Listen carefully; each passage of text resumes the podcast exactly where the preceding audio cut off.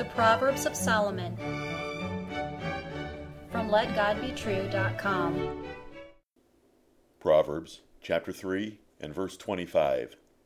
Be not afraid of sudden fear, neither of the desolation of the wicked when it cometh. Hear the words of God and Solomon again.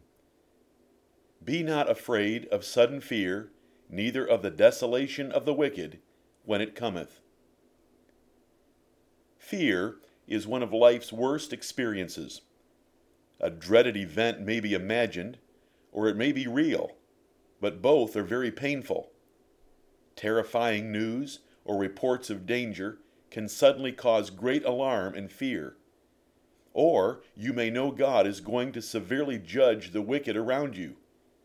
But in both cases, wise men will be happy and peaceful because God will be their confidence in danger and he will deliver them from judgment of the wicked. The larger context of this proverb describes the many benefits of wisdom.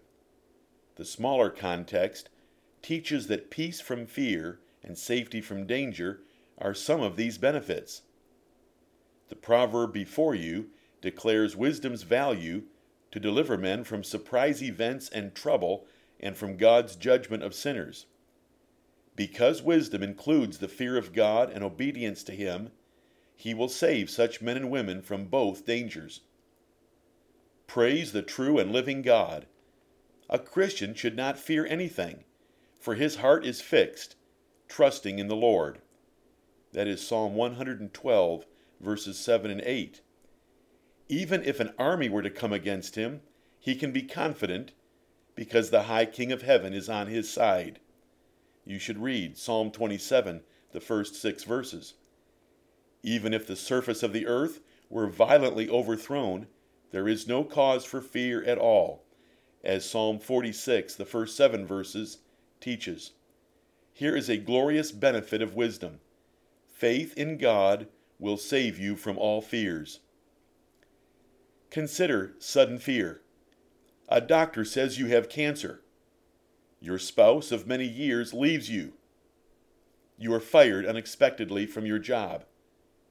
You are in the middle of a bank during a robbery. Your son is killed in an auto accident. Your car quits and you have no money for repairs. Or a powerful nation declares war against your nation. Or your retirement plan is canceled entirely. Those who fear God and love wisdom have complete confidence in the face of fear.